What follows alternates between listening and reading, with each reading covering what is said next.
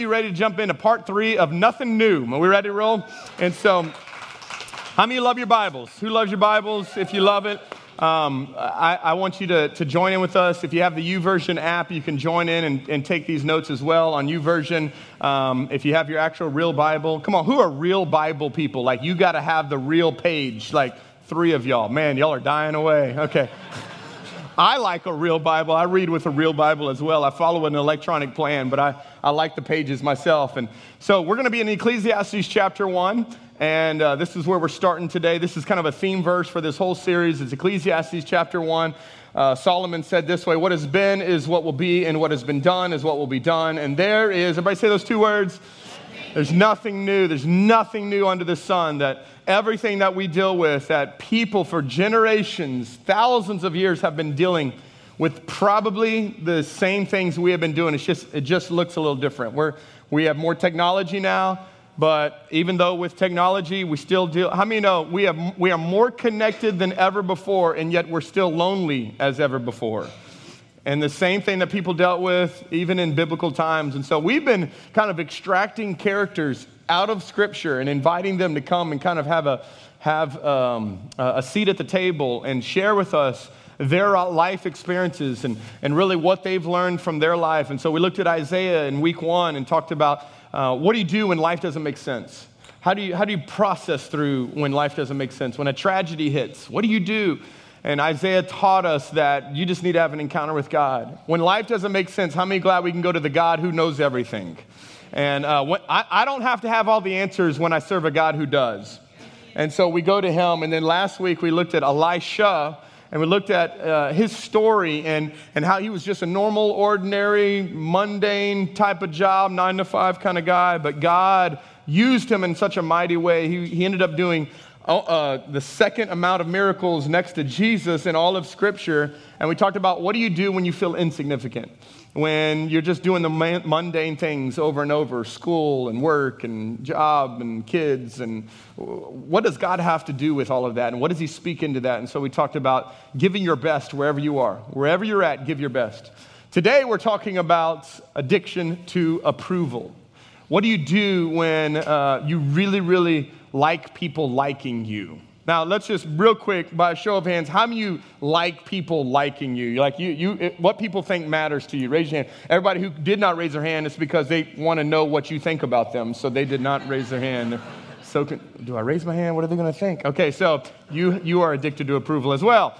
We are looking today at a man who is in the Hall of Faith. He was a probably one of the, the biggest men as far as the amount of scripture that's about him in the Old Testament. It's a guy by the name of Moses. Probably next to Abraham. Uh, Moses has a number of books that he is in in the Old Testament. He's done some phenomenal things in the Old Testament. But uh, Moses dealt with a addiction to approval. And I want to show it to you and then, uh, and then we're going to dive into this. We're going to let God speak to us here. So let, let's go to Exodus chapter 18. Let me show you the passage here, and this is where we're going to start. The next day, Moses took his seat to hear the people's disputes against each other. They waited before him from morning till evening. And when Moses' father in law saw all that Moses was doing for the people, now imagine he's doing this for the people, he asked, What are you really accomplishing here? Why are you trying to do this all what? All alone. Why are you trying to do this all alone while everyone stands around you from morning till evening? And Moses replied, Now Moses is going to give his reasoning of why he's doing this all by himself. He says, Because the people, they come to me to get a ruling from God. Underline that or circle that. You're going, you're going to need to come back to that. They come to me to get a ruling from God. They, when a dispute arises, they, they come to me, and I am the one who settles the case between the quarreling parties. He goes on and he says, I inform the people of God's decrees and give them his instructions. And Moses' father in law replies and says, This is not good. This is not good. So Moses' father in law exclaimed to him, Father, right now, God, we invite you into this moment to come and speak to us today. God, we thank you, Lord, for your presence that's already in this room as we have ushered you into here with our worship. we now invite you to speak to our hearts and our minds today with your word. God, illuminate it, reveal it to us, help us to apply it to our lives so we can see transformation in Jesus' name. And everybody said, Amen. Amen. If you have been here for any duration of time, you probably know that your pastor has a, a great desire and a great need for Dr. Pepper.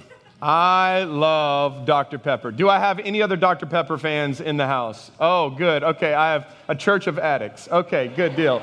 Glad to hear. It is, it is so bad that I can go to any restaurant for the most part with anybody that knows me well, and they will already order my drink if I'm not there before I get there.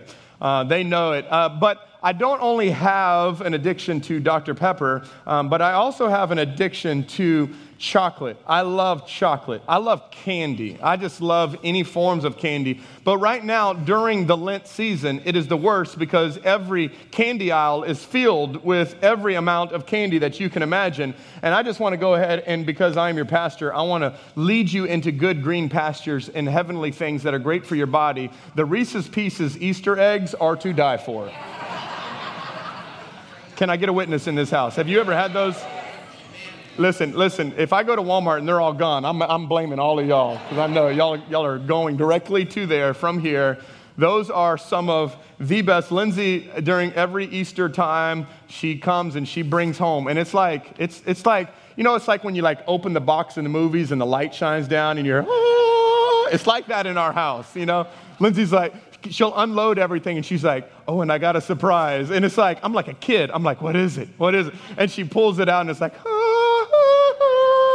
You know, it's like, it's like a heavenly descent. I'm like, oh my Lord. Jesus. I think this will be served at the Last Supper of, you know. and here we are, and they are amazing and delicious. And it doesn't matter if it's right before dinner, you can still have one. It is, it's a great appetizer and a great dessert.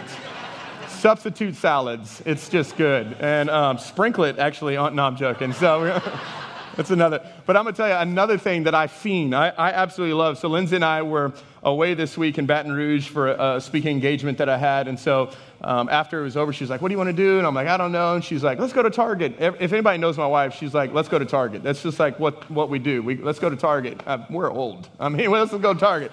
So we went to Target, and of course, we went down. And if you go in Target, there's an entire aisle for candy, both sides both sides. And, and so you're just walking down a heavenly brick road, just looking at all this stuff.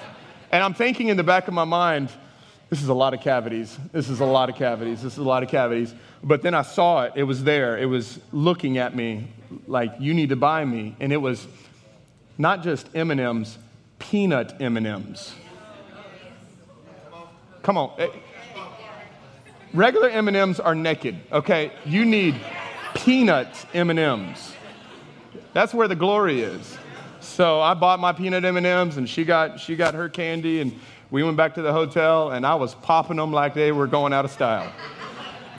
See, because your boy don't just eat candy in the kitchen. I got to bring it to the bedroom. And so so I, I, bring all, I bring all of my addictions to the bedroom. So, the, so Dr. Pepper is, is right there beside it. It's a, it's a good balance of Dr. Pepper, Easter egg candy, and chocolate M&Ms. Uh, um, and it's all, it's all good stuff. And in the middle of the night, you know, if you just got an unction, just a, you know, just a deep down, just like, man, I just need a, I don't grab for the water. I grab for the Dr. Pepper with an M&M. Is just swish it like, like you're taking something.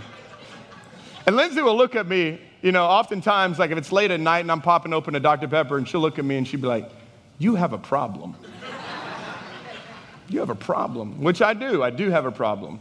Now, you might not be addicted to Reese's Pieces, and you might not be addicted to uh, peanut butter M&Ms, but I think all of us in here can probably agree that in some form or fashion, we are addicted to approval.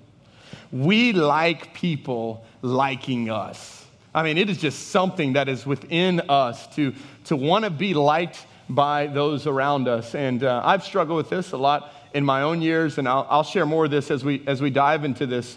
But uh, we, we like to be liked.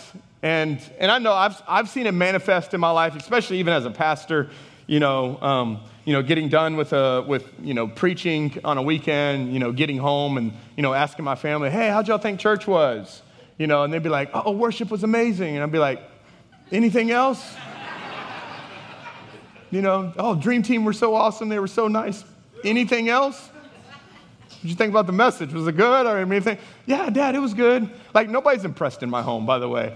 It was good, Dad. It was, it was good. Like life changing, you know, like I like some of those words. Like mind blowing, like was it? It was good. And and there's this thing that wants to kind of crave for that, look for that. But I'm gonna tell you right now, really at the end of the day, the applause of one is the only one that matters. And we got to work to get there.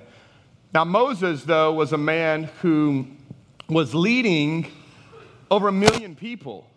God's chosen people, the, the people of Israel. These were the people that God told him that he was to lead. And we catch up to him in this chapter that we just read of Moses is now meeting with all of these people, and all of these people are coming to him. Everybody's coming to him. He is the judge. He's, he's ruling and reigning and passing down judgment. And there's, when there's disputes between two people over, that was my cow, no, that was my cow, they would go to Moses and he would dispute what was going on. And then if there was issues, he would dispute what was going on. And, and from the outside, you and I would probably look at Moses and go, man, he is a leader. I mean, this guy is a leader. He is legit. I mean, he, look what all he is doing. I mean, from morning to night, he is a hard worker. I mean, we would give him praise because, you know, our society praises busyness. We applaud people who are extremely busy. Man, you must be, you, must have it all together. I mean, look how busy and how much you do. And his father in law steps onto the scene and takes a glance at what is going on with Moses and all these people that are around him from morning until evening. And he looks at this situation and he goes, Moses, what are you doing? And Moses, of course, then begins to give him what we just read a whole detailed list of all the stuff that he's doing. You know, they're coming to me for disputes and I'm, I'm, I'm resolving that. And then they come to me for rulings and I resolve for that. And then they come to me to find out what God wants for their life and I resolve that. And they're calling me for this and they resolve that. And I'm counseling with this issue and I'm counseling with this issue. And, and his father in law says, This is not good. Now he's saying all those things because he thinks his father in law is going to be like, Way to go, Moses. You're the man. But his father in law does not feed into his desire for approval, his father in law says, You shouldn't be doing this. This is not good. And I think if we were all honest in here, I think God would probably look at some of the things that we're doing and the motivations of why we're doing it, and he would say, That's not good. That, that's not good that you do that. See, from the outside, Moses looks like a phenomenal leader that he's helping people. But what you don't realize is those people are actually really feeding something in him. See, he needs them to need him. That's why he's not giving any other people the opportunity to do any rulings. He needs these one million plus people to need him. And so, yes, he's helping them, but they're actually helping him, really not they're actually hurting him because the addiction to approval is a lot like a paper cut. It doesn't bleed much, but it hurts like heck. And this is what this addiction to approval does is it's you don't need people well, I take that back. You do need people because there's something inside of you that they're meeting a need here. It's why a girl goes from boy to boy to boy to boy to boy. It's because she needs someone to complete something inside of her that she is not finding in other streams. So I want to answer this question. Here's the question that we're going to answer. When you are addicted to approval, remember that you can't please everyone. Do we have that? There we go. You can't please everyone, but you can please God. When you are addicted to approval, remember you can't please everyone, but you can please God. You can please God. See, Moses was anointed he was called by God, and yet he still had approval issues. And I think if we could get real, raw, and honest, we struggle with it too. So I want to give you some signs today for you to be able to do your own uh, diagnosis and find out do I struggle with an addiction to approval? So let me give you the first one here. You obsess with what others think about you. You obsess with what others think.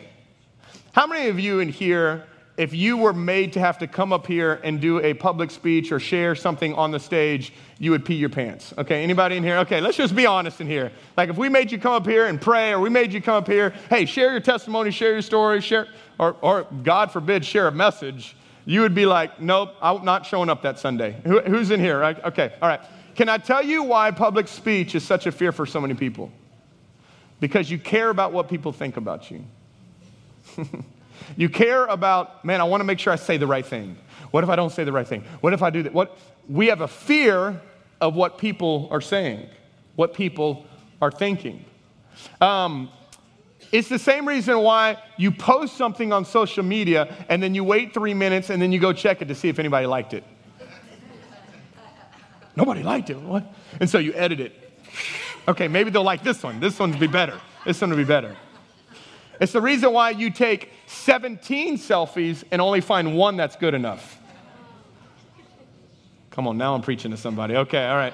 And it's the reason why you get depressed when no one's liking and no one's commenting and it's also the reason why you get all, yes, when people are. Y'all know this is true, right? Because we are addicted to approval. We, we, we need that. It's, it's, it's, the, it's the same reason why um, women do this more than men, of course. So women will come out of you know, their closet and look at their husband and go, these shoes or these shoes? These shoes or these shoes? Which shoes you want? Now, can I just tell you what's going on in your man's mind? I'm gonna just help out all the ladies in here. We don't really care about the shoes. So I'll usually do this. The left ones. I'll be across the room. She's like, You didn't even see the shoes. I was like, I like the, le- I just like your feet. So just put the shoes. It don't matter what shoes on. If you see, if you see any men, do, have you ever seen a man come out and go, These shoes or these shoes? These shoes or these shoes? If you had, they need counseling. Um, no, I'm joking. What do you think, baby? Am I good? Most men, most men could be overweight, look in the mirror and be like, man, this looks so good. Look at this, man. They, they're overweight, they mismatched, they all discolored. They still think they look like the bomb. right? This is the truth. But we can obsess about what people think about us. It's, it happens in so many ways where here's the addiction approval. Ready? Your sense of self is tied to what other people think about you.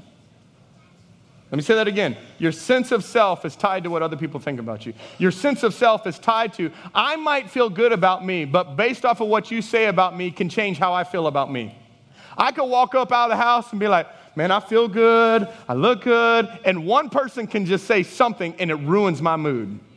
If that's the case, you're addicted to approval. I, I, tell that, I tell it to my wife all the time. She's like, oh, I don't know if I look good. I said, babe, you look good. You look good to me? Do you look good to you? You feel good? Yeah, I feel good. Well, then it doesn't matter what anybody says. Hey, and I tell them, you make the clothes. The clothes don't make you. You make the clothes. Come on, somebody. My wife is watching right now. I love you, baby. She's at home. We got a sick one. So I, but it's the truth. If, if you could just feel that way about yourself, just feel that way. Doesn't matter what other people think about you.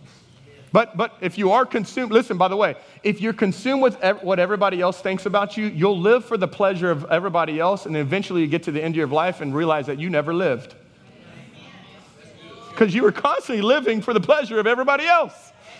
And then you get to the end of your life and you're like, I've been doing stuff to try to please all these other people for so long. Number two is you are overly emotional. You are overly emotional. Moses, his whole life, battled with his emotions. I think he battled with some of his unhealthy emotions because he had an infection of rejection.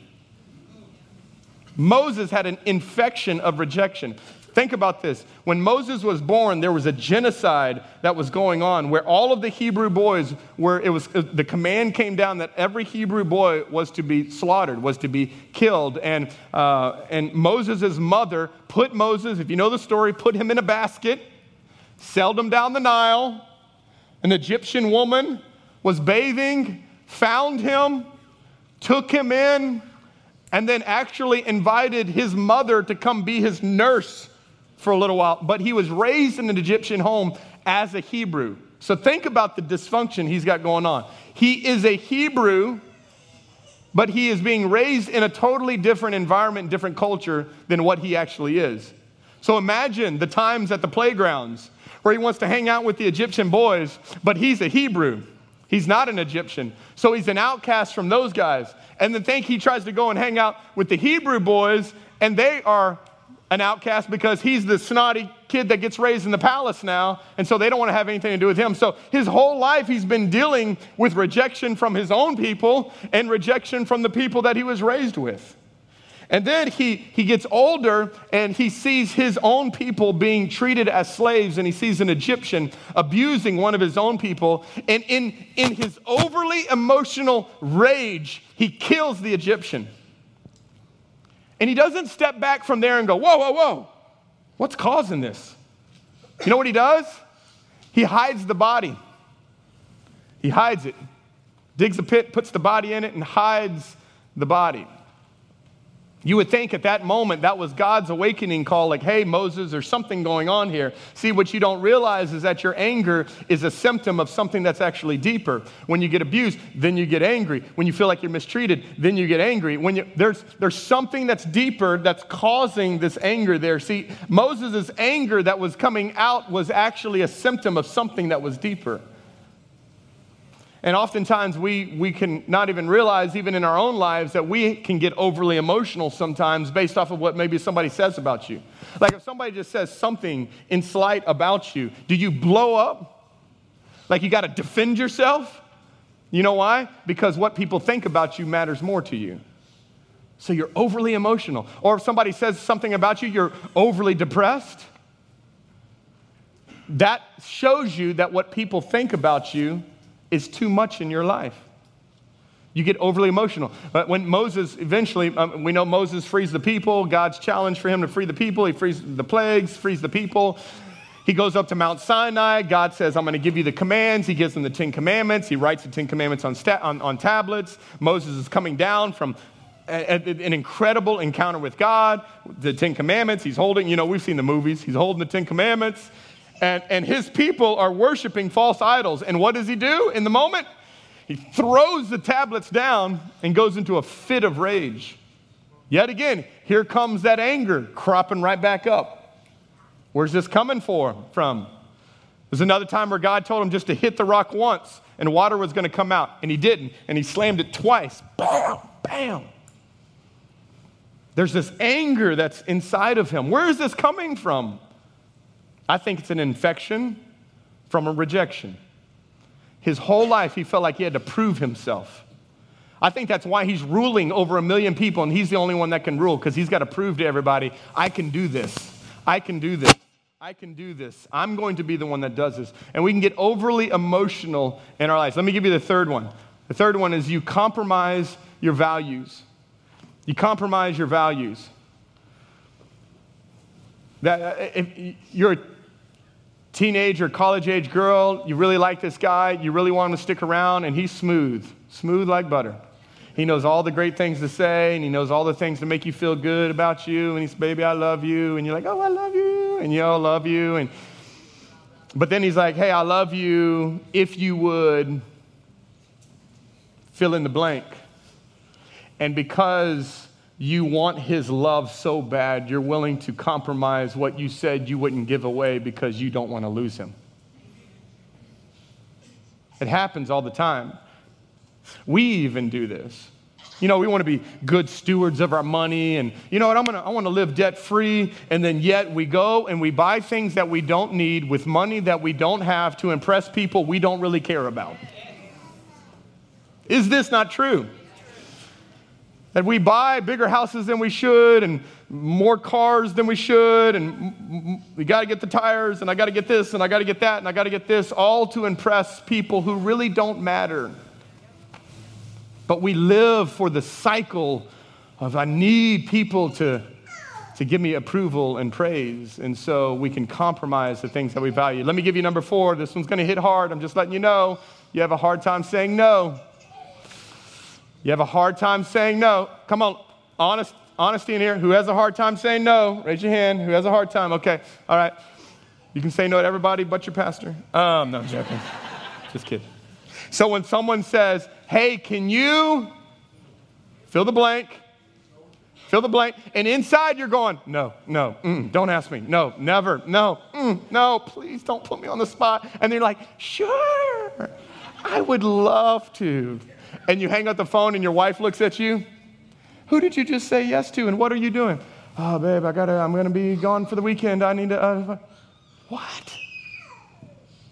You said you wouldn't. I know, I don't know. I was in the moment. I just felt like I needed to say yes.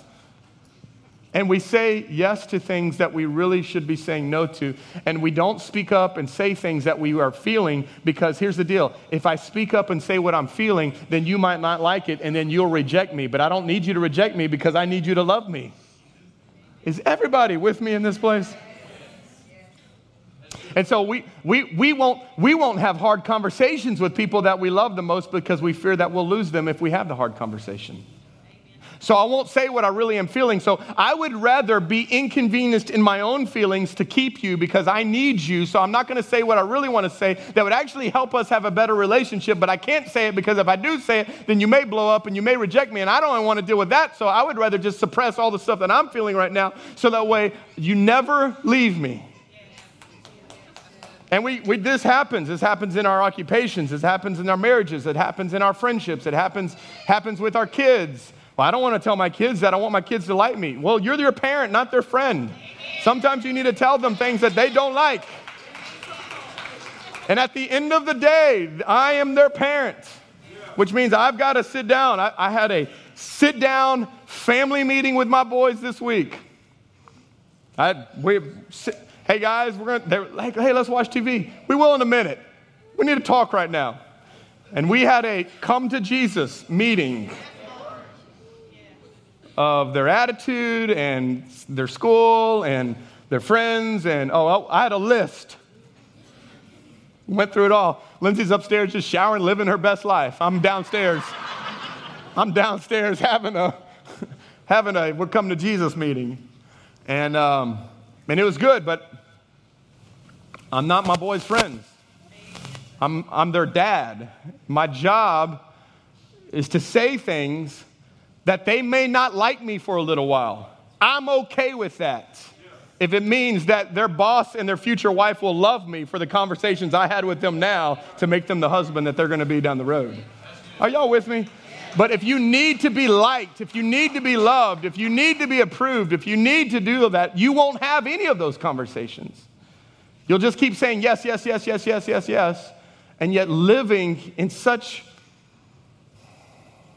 bitterness towards all these other people that seems like they're living their best life, but you're having to go do stuff for everybody else. But you're doing stuff for everybody else because you can't say no. Can't say no. Can I just be transparent here?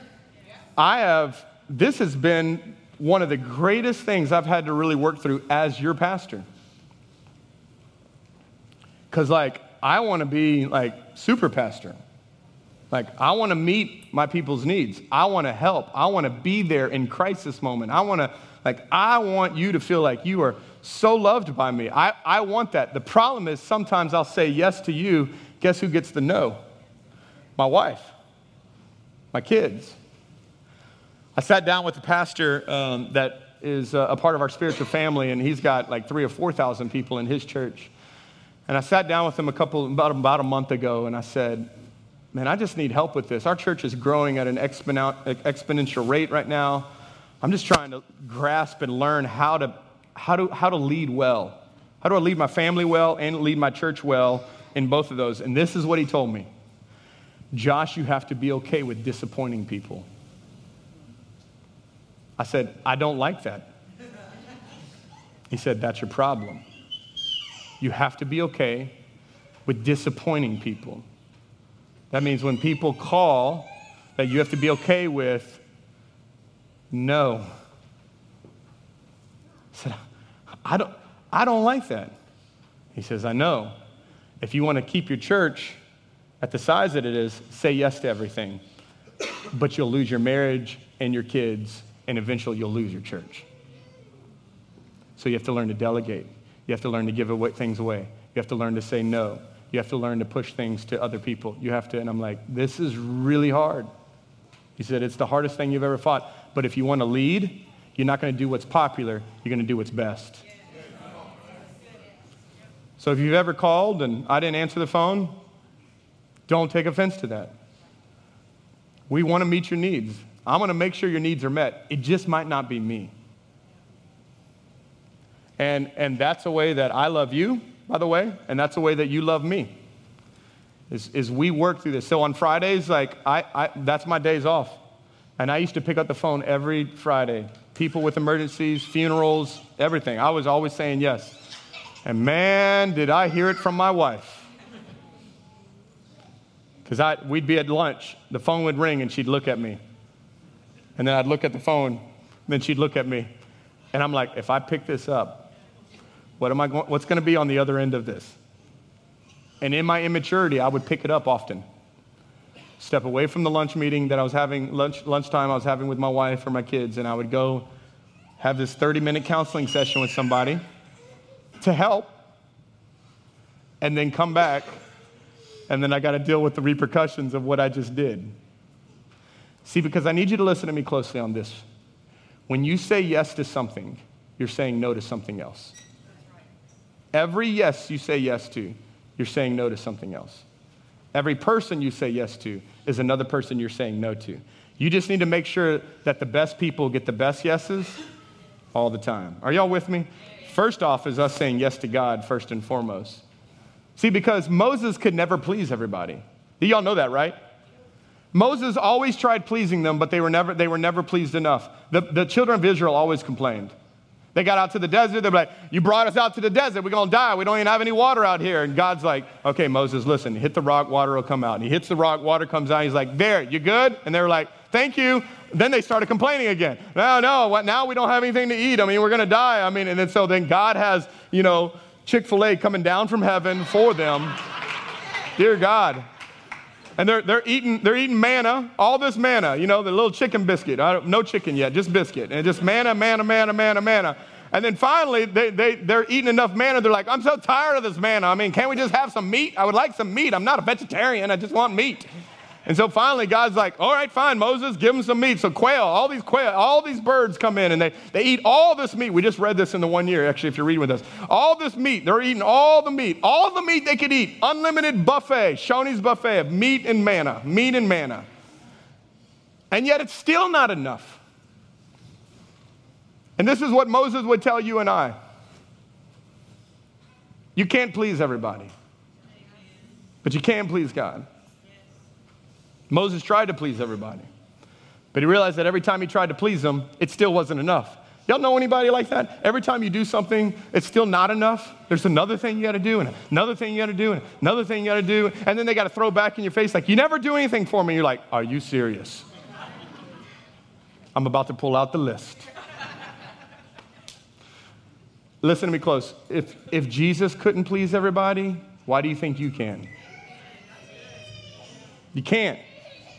Which leads to this becoming obsessed with what people think about you is the quickest way to forget what God thinks about you. Becoming obsessed with what people think about you is the quickest way to forget what God thinks about you. Proverbs 29 25 says this fear of man will prove to be a what? A snare, but whoever trusts in the Lord is kept safe. This snare is a Hebrew word called makesh, M O K E S H, makesh, and it literally means like the, the ring that they put into an animal and they put a, a leash on it to guide the animal where they want to go it and he's saying listen the fear of man the approval of man the always the needing of people approving and affirming of you is literally like you being walked by whatever they want you to do. They're just leading and guiding you wherever they want you to go. He says, No, no, no, no. Fear of man's going to prove to be a snare, but if you will just trust the Lord, he's going to keep you safe. And some of us have been living for the approval of people for so long. That's why you feel like you're just being drug around everywhere they want you to be. This was the issue that stopped Moses from carrying out his assignment. Now, think about this. Listen to me closely. Moses did not walk into the promised land because he stole money from the church. Moses did not not walk into the promised land because he cheated on his wife. Moses did not walk into the promised land because he couldn't deal with an unaddressed emotional issue in his life. And God says, Because you can't deal with that, you ain't bringing those people in there. I'm going to get somebody else to do it. This desire, this need, I call it the disease to please. This disease to please is eventually what dealt with him was, was issue, actually, actually ended up being the issue for him not being able to get into the promised land. He couldn't control his anger. He couldn't control his need for people. And God said, Nope, you're not going there. Somebody else is going to bring people there. I'm wondering how many things God wants to put and bring into our life, but He can't bring them into our life because we will abuse them because we need them too much. So, how do you overcome the disease to please? Let me give you the first thing God won't fix what you won't face. God won't fix what you won't face. Now, listen to me very closely. Did Moses have an intimate relationship with God? Yes or no? Yes, he had a very intimate relationship with God. Now, listen to this. This is a crazy story. Remember, I tell you, read your Bible, it's better than TV? Here's one of those stories. So, Moses had a brother and sister named Aaron and Miriam. Aaron and Miriam, we just read it actually in Numbers. Aaron and Miriam got really upset at Moses because he married a woman that was a different race. It was an inter- interracial marriage. They didn't like that. And they thought they can complain all about the fact that he's got a woman that's of a different race. And they're complaining and bickering and complaining and complaining. And God calls a meeting. God says, Hey, Moses, get Mar- Miriam and Aaron and you, and I, I need y'all to meet with me. How many know when God calls a family meeting, it is about to go down? God calls a meeting with those three people. They sit in the meeting, and God tells them, watch this. God tells them this right here. Watch this next verse. God says, When there is a prophet among you, I, the Lord, reveal myself to them in visions. I speak to them in dreams. Hey, but listen, but not true of my servant Moses. He's on a whole nother level. My servant Moses, he is so faithful in my house. I speak to him face to face. Here's the craziest part. When this is over and they walk out of this meeting with God, Miriam is struck with leprosy. Blam! And Moses is like, dang, whoa, God, I didn't mean that. I mean, I, whoa. She has to go outside of the city for seven days because now she is unclean. She has to come back into the city, and God tells her, if you want to get clean of this, guess who you got to ask to pray for you?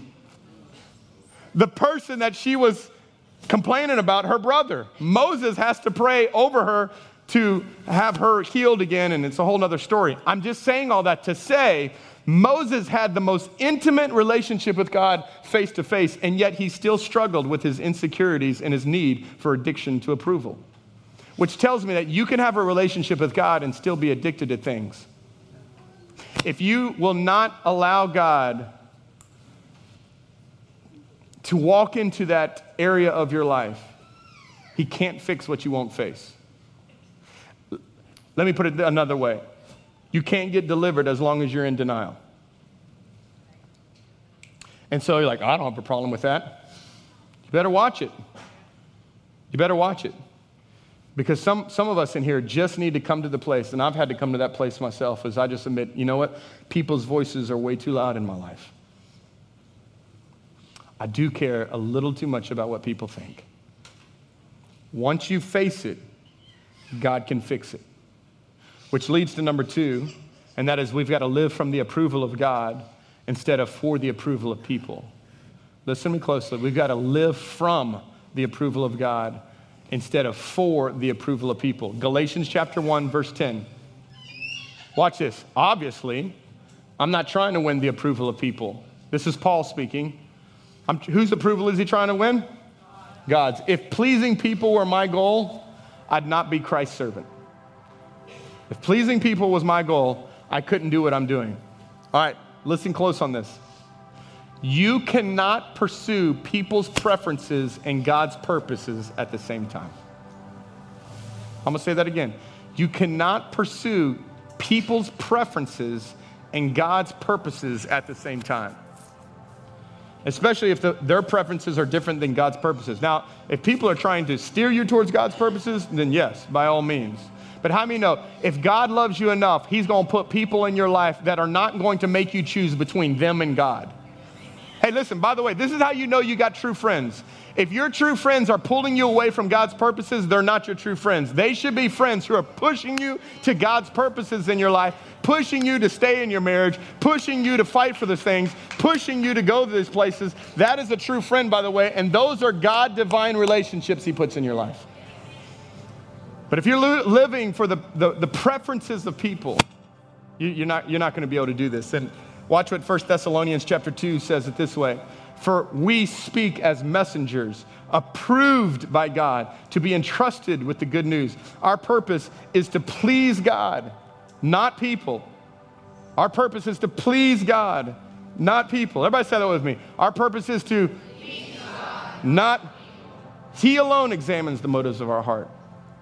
Now, I need you to hear me closely. If you are a follower of Christ, you are approved by Christ. You are already approved. You are approved. You are approved. You are approved because of what Christ has done for you. Your worth is not based off of what people say about you. Your worth is based off of whose you are, and you are God's. And God says, You are approved by me. If you are approved by Him, nobody else's voice matters. I don't care. Listen to me. I'm sorry your dad didn't approve of you. I'm sorry your mom didn't give you the love you deserved. I'm sorry. I'm sorry. But God loves you, He's for you. He has a purpose for your life. I don't care what anybody said about you. You are not your performance. By the way, listen, I'm glad you're here in church, but God does not approve of you now because you came to church. You didn't come to church to get something from God. You, get, you came to church because you want more of Him. Are y'all with me today? And so, listen, you're, you, are not, you're, appro- you're not based off of what you do. I have lived so long for the approval of people where I thought that if I performed well, then people would love me well. And then I got defeated when I didn't perform well because I felt like that, that, that people wouldn't love me well because I was a failure. And you're realizing today that God loves you the same when you're doing well, and He loves you the same when you're not doing well. That God's approval is on you no matter what, which draws you to Him, not away from Him. And so you are approved by God not based off of what you do, and then you are approved by God not based off of what people say. So you don't have to be popular. If you look in scripture, the most unpopular people were the most used by God. Can we look back at Elisha again? These men and women, can we look at Matthew, the tax collector? You know what everybody said about him? I love it because Jesus, the people God chose on his team, was not the people that everybody else would have chose on their team. He went out to the fishermen, the people who flunked school. You got an F, you got an F, you got an F, follow me. All right, we're good. Oh, you're swindling people and taking stuff from them? You're on my team too. See, it's almost like the more flawed you are, the more able now you are to be used by God. Because God loves to use people who understand that their value only comes from Him. So I, I put this in your notes because I just want this to be reminders of who does God say that you are? He says you're a new creation in Christ. He says you're forgiven and your sins are washed away. He says that you are more than a conqueror through Christ. You are God's masterpiece. You are the light of the world. You are filled with the same spirit that rose Jesus from the dead. You are a joint heir with Christ. You are a son of God. You are a Christ ambassador. You are the righteousness of God in Christ. And you are greatly loved by God. What else more do you need? What else more do you need? I'm just, I, and I'm telling you, this is such a, a place that's in my heart of let's not try to fight for something, let's fight from something. I'm not trying to earn God's approval, I already have it. That would be like when my sons, my sons mess up. I go up in their room and they're packing their bags. What you doing, man? Well, Dad, I broke it. And I figured, man, I gotta, I gotta go find another family now. Now, we may be mad in the moment, But no matter what he did, he's still my son. Are y'all with me? Based off of what he did, based off of what he didn't do or did do, doesn't make him his, my son. He is my son because he's mine. And some of you today think that you're only God's son because of what you've done good, or maybe you just haven't done bad enough stuff. I'm here to tell you there's not good enough things to make you God's son, and there's not bad enough things to make you not his son. You are his son because you are his. And the only approval that you need are the ones that are nail scarred. Because he's the only one that gave it all for you. Father, we love you. And today, God, in this moment, we invite you yet again to come speak to us. God, we thank you that your word is speaking to these areas of our heart where we maybe have allowed other voices to be louder than yours. Today, we, we want to say, God, Lord, we thank you for your approval.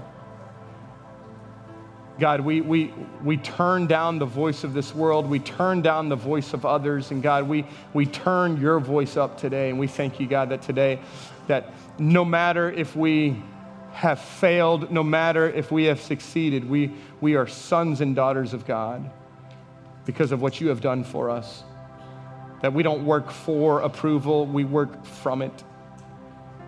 God, today, Lord, we thank you. Lord, we repent of putting other voices ahead of yours, louder than yours, making other people's thoughts of us more important than what you say about us. God, we commit, we commit, we commit as a people, God, to believe what you say and to live out what you speak over our lives. If you're here in this place while all heads are bowed and the greatest question that I can ever ask you is Are you born again? Because ultimately, at the end of the day, what, what, what, what keeps us in a relationship with God is the fact that, that God came for you. He lived for you. He died for you. He, he wants a relationship with you, and our sin has broken that. Our rebellion, our pursuit of other things has brought a division in that. And if you are here today, and you go, I want a real relationship with God, not rituals. It's nothing that a pastor or a priest or a program or a church can ever do. I'm not telling you to join a church, I'm telling you to join a relationship with God. If you want that, all you got to do is just believe in your heart, confess that He is Lord and Savior of your life, and you will be saved. If that's you in this place, say, I want a relationship with God like that. If that's you on the count of three, I want you to shoot your hand up. One, two, three. If that's you, going up all across this room. Thank you. Thank you. One, two, three, four, five, six, seven. Praise God. Praise God. And you can put your hands down right there where you are. We're going to all pray this together with you. It's just a, a prayer from our heart. We say, Dear Lord Jesus, I believe that you're the Son of God, and you came to bring me back into a relationship with your Father. You, were, you lived a perfect life. You were my substitute. On the cross, you paid for my sin, my shame, and my guilt. Today, I confess you as Lord of my life. Be my Savior, be my Lord. Thank you for giving me a place in heaven, a purpose on earth, and a relationship with the Father. Take my life have all of me.